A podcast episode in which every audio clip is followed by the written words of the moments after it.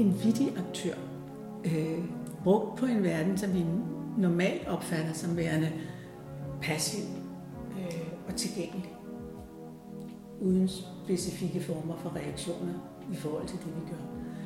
Der bryder hun jo helt med den opfattelse øh, ved at snakke om en vittig, verden som en vittig aktør. Og det er så for at sige, at der er noget i den her verden, som vi ikke kan kontrollere.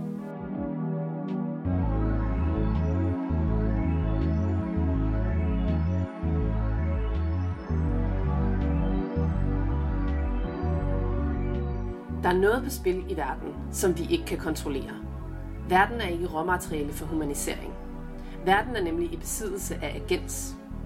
I teksten situeret viden, videnskabsspørgsmålet i feminismen og det partielle perspektivs forrang, der oprindeligt udkom i 1988 og netop er udkommet i dansk oversættelse, fremfører den amerikanske filosof og biolog Donna Haraway den her anderledes og ifølge hende meget mere robuste feministiske verdensopfattelse.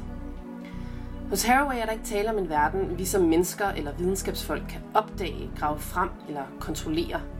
Men der er heller ikke tale om en idealiseret moder jord. Haraway forstår i stedet verden som humoristisk, vittig og altid problematisk.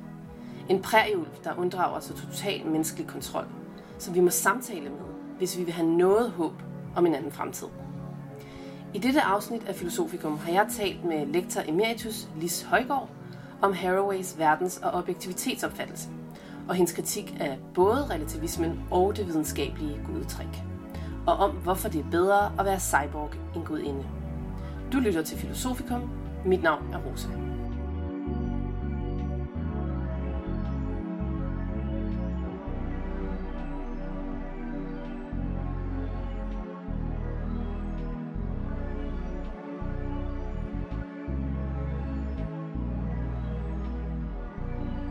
Jeg hedder Lis Højgaard, og jeg er øh, lektor emeritus fra Institut for Statskundskab, øh, og har arbejdet med kvindeforskning, og så jeg har arbejdet en del med Butler og en del med Haraway.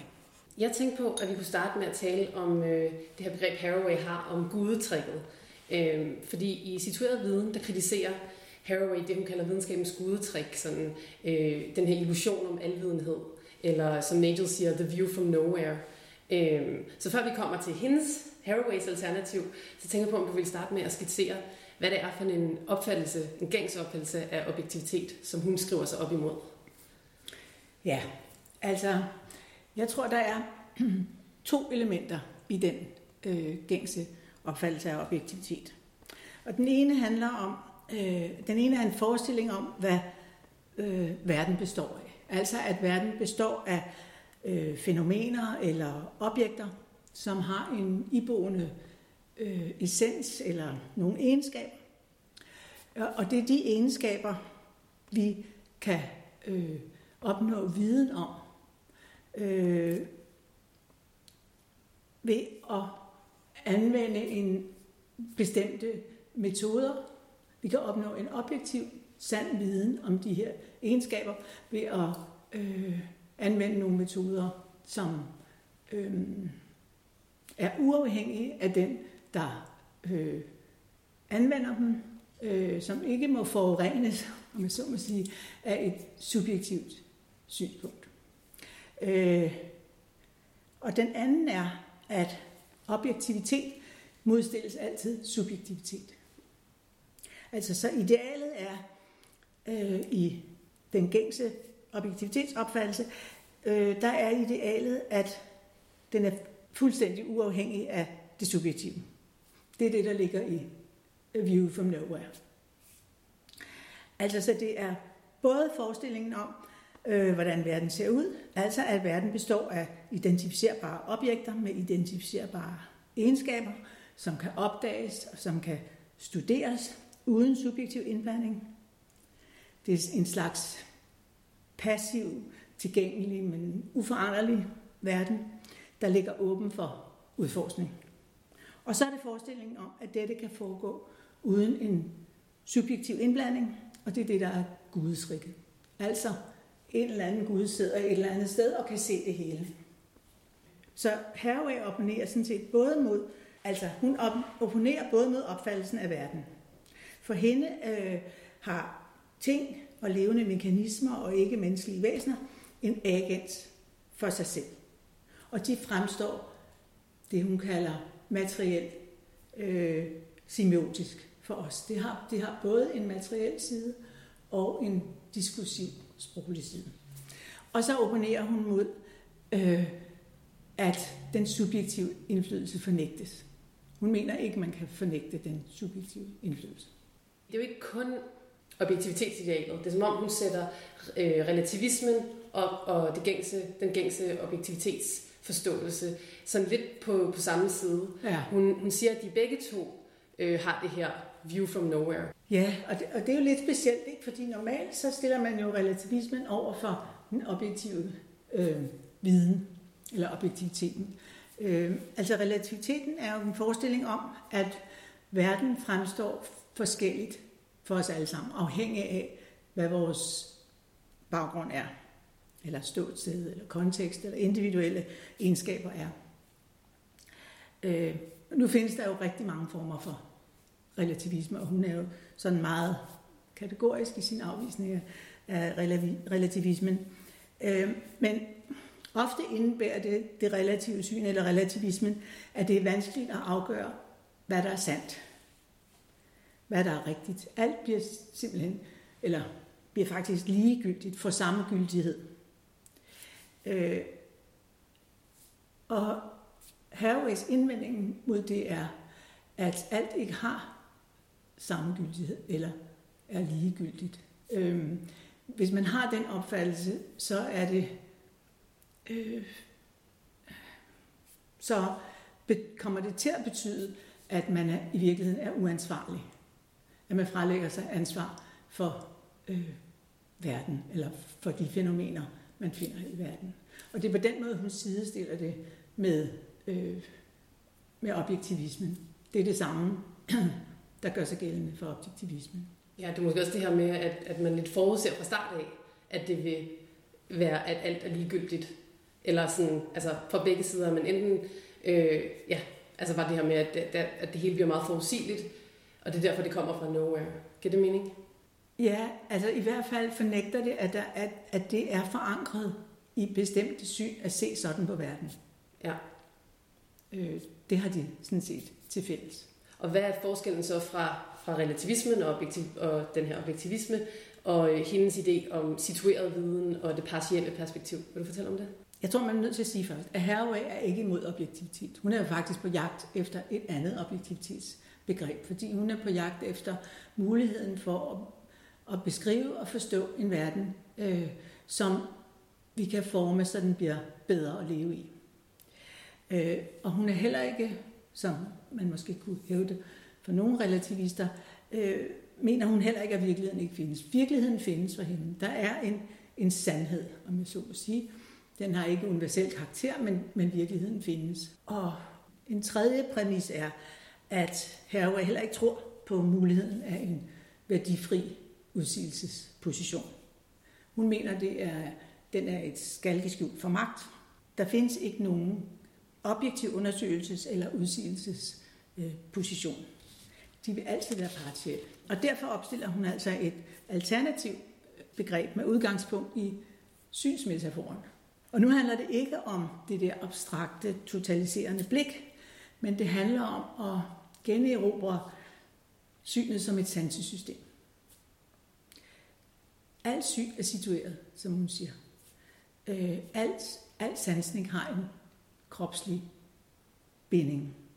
Alle øjne er aktive perceptionssystemer, øh, og det er en perception, der bygger på oversættelser og på specifikke måder at se på. Øh, så synet som et sansesystem er altid kropsligt forankret, og resultatet er situeret viden. Situeret viden handler om kropsliggørelse. Vi opnår objektivitet ved at kræve kropsliggørelse af de teknologiske og videnskabelige måder, vi organiserer verden på. De måder, vi ser verden på, er, altid, skal altid, er altid kropsligt forankret, og er derfor altid partielle. Og de er lokaliserbare, du ved altid, hvor de findes, hvor øh, viden kommer fra, hvem, hvis interesser den tjener. Og derfor er de altid ansvarliggjort. En situeret viden er altid ansvarliggjort. Og det, der så er særligt ved det her partielle perspektivs muligheder for at finde en sandhed, er, at det kan forbinde sig med andre partielle øh, perspektiver. Og på den måde kan man blive opmærksom på den kompleksitet, øh, de forbindelser og de modsætninger øh, og splittelser, der er mellem de her øh, partielle øh, synsmåder. Og det garanterer så en højere grad af objektivitet. Haraway er også kritisk over for socialkonstruktivismen, mm-hmm. øh, som hun ellers ofte sådan misforstås som er en del af. Vil du beskrive sådan forskellene mellem socialkonstruktivismen og Haraways position? Ja, altså, og det er jo rigtigt, at Haraway tit altså bliver puttet i den øh, kategori. Men der er tre ting, der, øh, altså, hvor hun adskiller sig fra den position. Altså, hun mener ikke, at verden er socialt konstrueret i den betydning, at vi kun har adgang til verden gennem vores sociale konstruktioner. Der findes en virkelighed, som vi gerne vil have objektiv viden om, for at skabe os et øh, bedre liv, øh, og den er ikke socialt konstrueret, mener hun. Øh, og det hænger jo sammen med, at hun forstår verden som både øh, materiel øh, og semiotisk. Altså alting har både natur og kultur, materiel fakticitet og så diskursiv konstruktion i sig. For eksempel kroppen, og for eksempel kønskroppen. Det kalder hun en materiel semiotisk aktør. Kroppen er et produkt af sociokulturelle forestillinger, men også af biologisk materialitet. Til forskel fra socialkonstruktivisterne, som, som ligesom også ser den biologiske materialitet som socialt konstrueret. Det gør hun ikke. Hun mener, at den har sin egen eksistens. Som det tredje, så er socialkonstruktivisme centreret om mennesket. Det er det menneske, som konstruerer. Men for Haraway findes der anden agens i verden end den menneskelige. Der findes både menneskelig og ikke-menneskelig handling og agens. Men øh, skal vi så ikke se nærmere på det her med, med den her agens, hun, hun beskriver? Altså fordi hun, det er det, øh, som du siger, hun, hun argumenterer ligesom for en, for en ny og sådan mere robust feministisk verdensopfattelse. Øh, altså hun fokuserer meget på, hvad verden er for en størrelse. Vil du fortælle om, hvordan hun forstår de her genstande og ikke-menneskelige væsener, som i besiddelse af den her agens, som hele tiden unddrager sig menneskelig kontrol? Udover den her agens, så snakker hun jo også om, at, at verden, det er meget sjovt, hun kalder verden sådan en, en vittig aktør, en humoristisk aktør. Hun kalder det sådan en, en kodende trickster. Det synes jeg var meget sjovt. Sådan, vil du fortælle mere om sådan det her agensbegreb og sådan det her trickster-aspekt?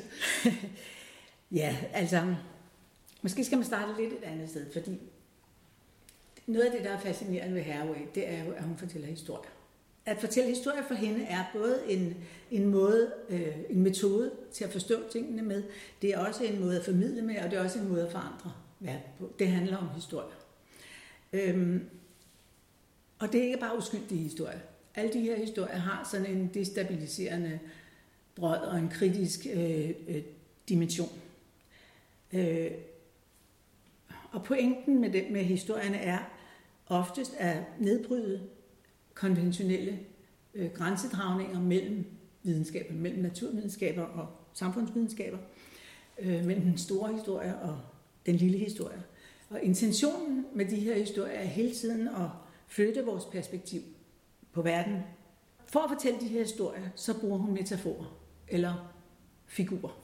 Hendes figurer er hendes analytiske redskaber i virkeligheden. Det, det betyder meget for, for Haraway at skabe øh, nogle sproglige øh, figurer, som kan være have en mytisk øh, baggrund, eller som kan have en, en specifik historisk øh, betydning, fordi det er med til at få os til at se ud over det, vi ellers ser i vores almindelige verden.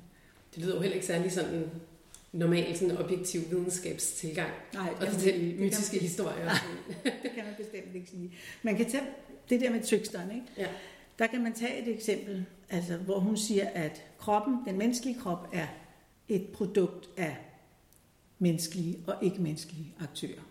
Det er både sprog og materialitet. Og blandt de ikke-menneskelige øh, aktører er materiens som du siger. Øh, det er nemlig tricksteren. Og den står for det, der unddrager sig menneskelig kontrol. Det er en figur, som påpeger, at verden øh, også er ikke human. Der er noget på spil i verden, som vi ikke kan kontrollere. Så det er et meget godt eksempel på, at en vittig aktør, øh, brugt på en verden, som vi normalt opfatter som værende passiv øh, og tilgængelig, uden specifikke former for reaktioner i forhold til det, vi gør.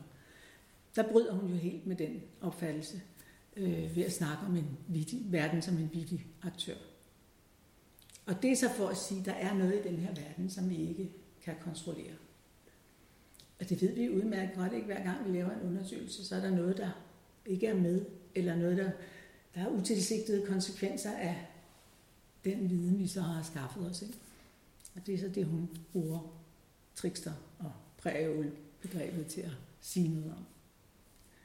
Så hendes, de her, øh, nogen kalder dem figurationer, eller øh, metaforer, det er altid nogen, der ligger på grænsen mellem øh, fiktion og fakta. Hun henter dem i science fiction og alle mulige andre steder. Øhm, og formålet er at øh, komme ud over vores gængse forestillingsverden og påpege, at der findes andre øh, effekter, andre muligheder, andre aktører i verden.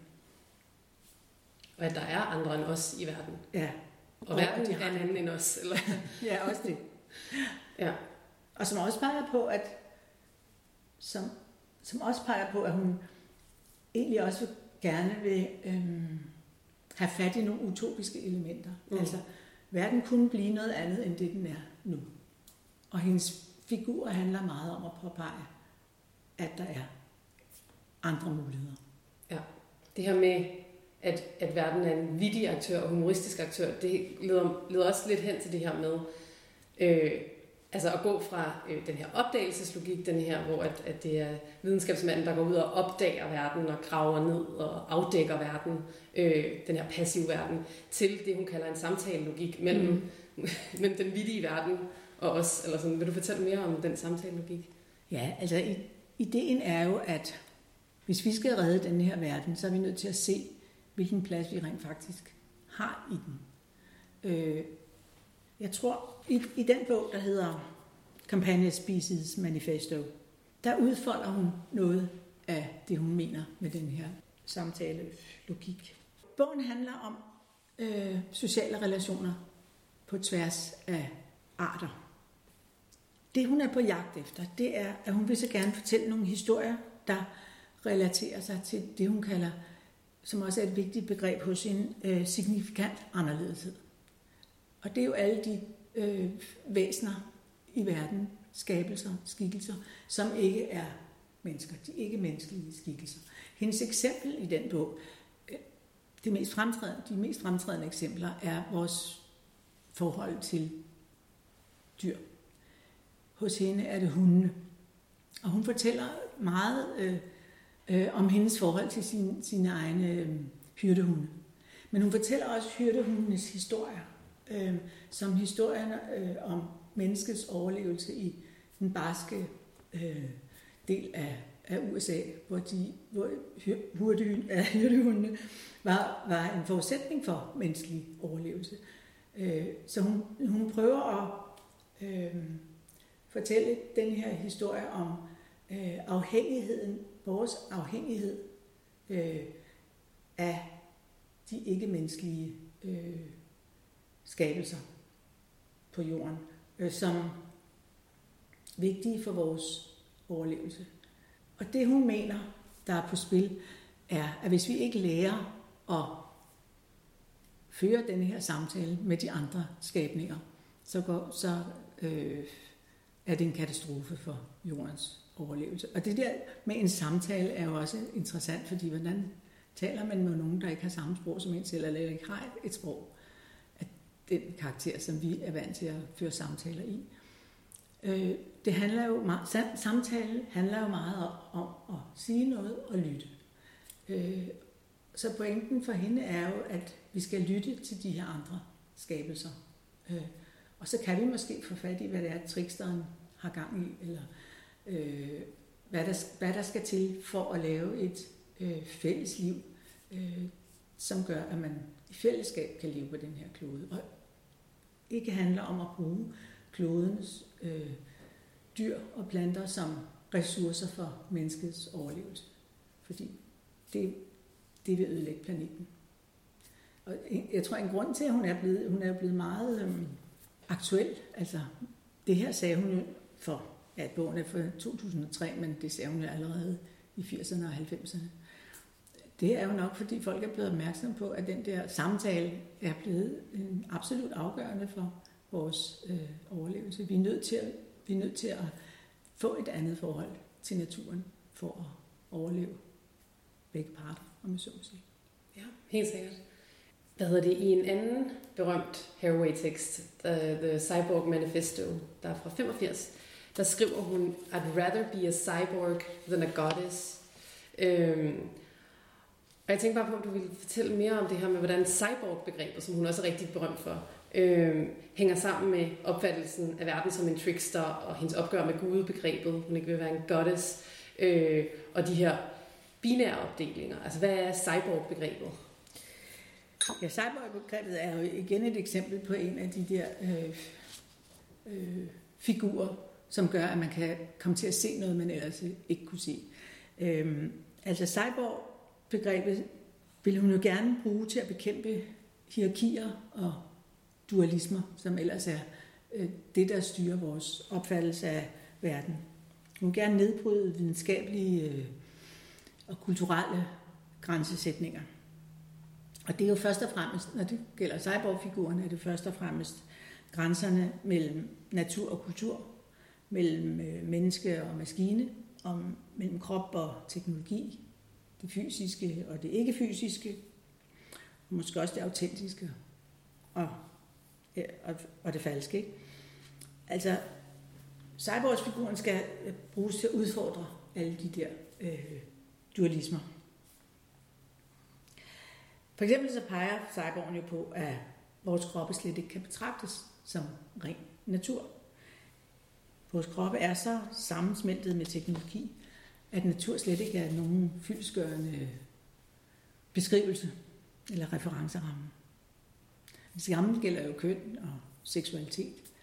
Øh, de der forestillinger, vi ellers har om, at, øh, mellem, at der er en adskillelse mellem natur og kultur, det får hun nedbrudt ved at bruge øh, cyborg-begrebet. Fordi cyborg-begrebet viser jo, at både øh, krop og køn skal forstås som nogle biokulturelle processer, som hele tiden forandrer sig, øh, og som hele tiden er skabt af både mennesker og ikke-mennesker i fællesskab. Det, der også er interessant ved cyborg-begrebet, det er, at det både, sådan set både rummer et grimt perspektiv mm. øh, og et frigørende perspektiv. Og det grimme handler jo om, at det her øh, cyborg faktisk kom fra militær teknologi, øh, fra stjernekrigsprojekter osv., kontrol med kvinders øh, kroppe. De første cyborger var led i sådan nogle militære øh, hvad hedder det, videnskabelige projekter. Det er den ene side af det. Og den anden side er så det der frigørende perspektiv, som handler om at undergrave øh, magtsystemer. Nedbryde de her de, øh, hvad hedder det, dualistiske forståelse, som de her magtsystemer øh, bygger på. Øh, og som åbner for, at vi kan leve øh, i nogle sociale og kropslige virkeligheder, hvor vi ikke er bange for øh, vores slægtskab med både dyr og, og maskiner.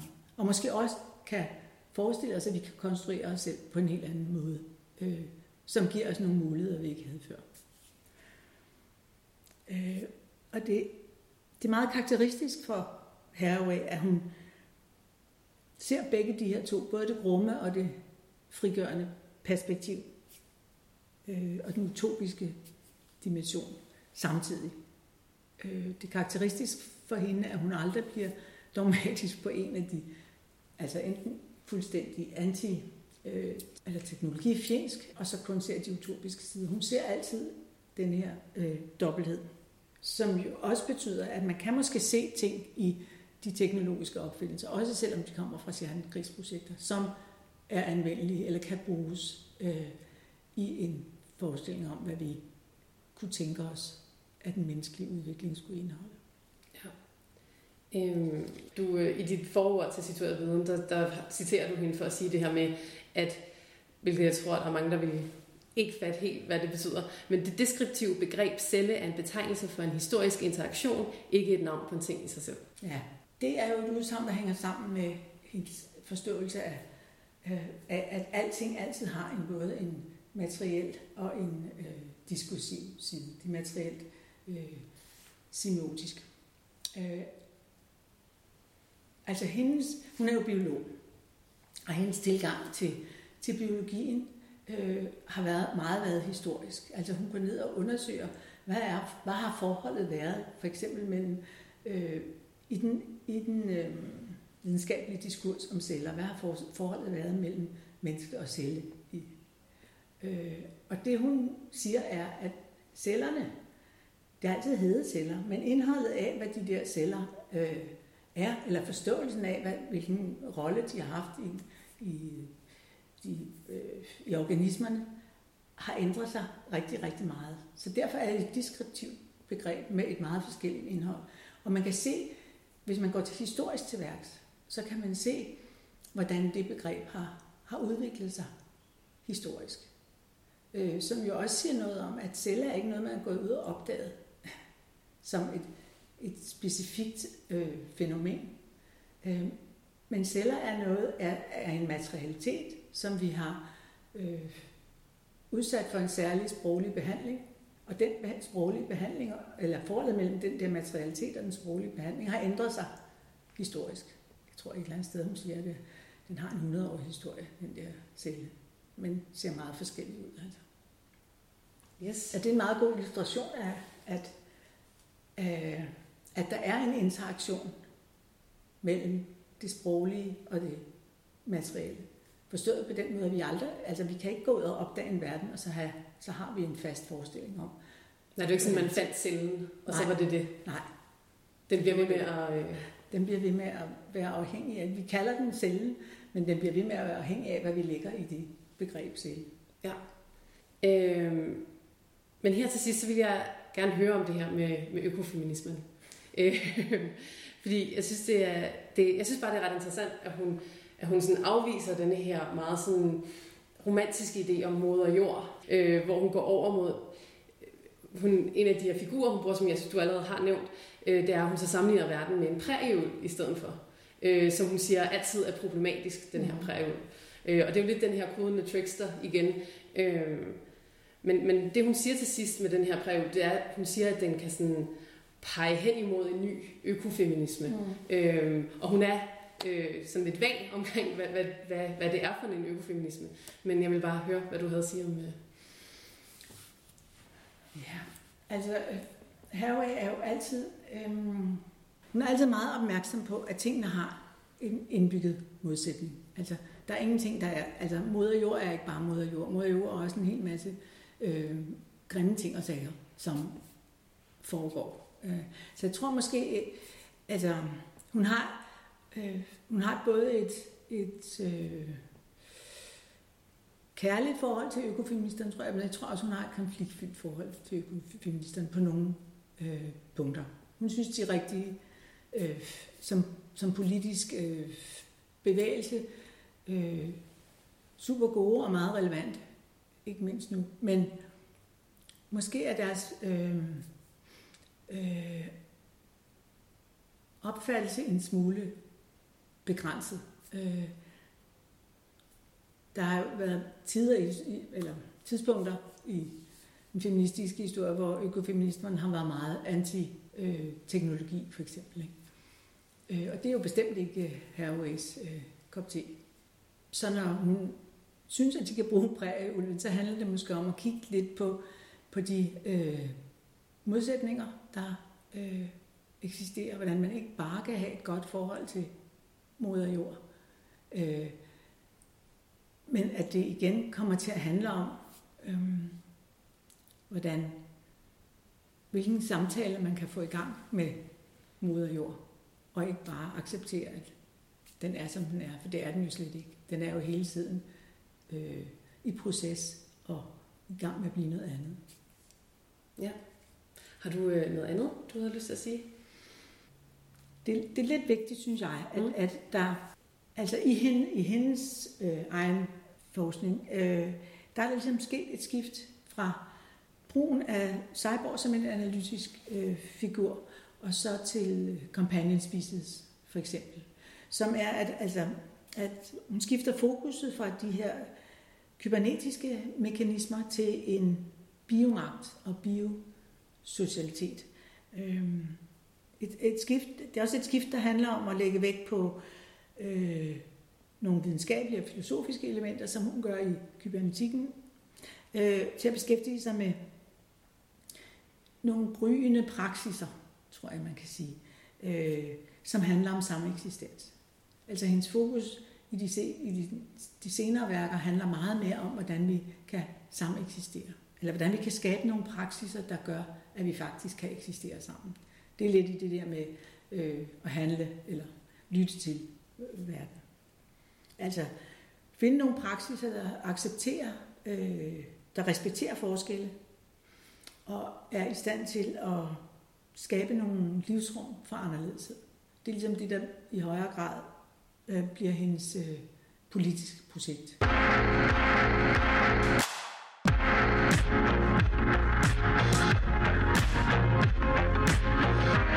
Det var Filosofikum for denne gang. Tak til Lise Højgaard. Filosofikum er produceret af Katrine Høhøj og mig selv, Rosa Skøtburg. Musikken er lavet af Joachim Kollerup og Andreas Murga. Husk, at vi altid bliver glade for stjerner og anmeldelser på iTunes.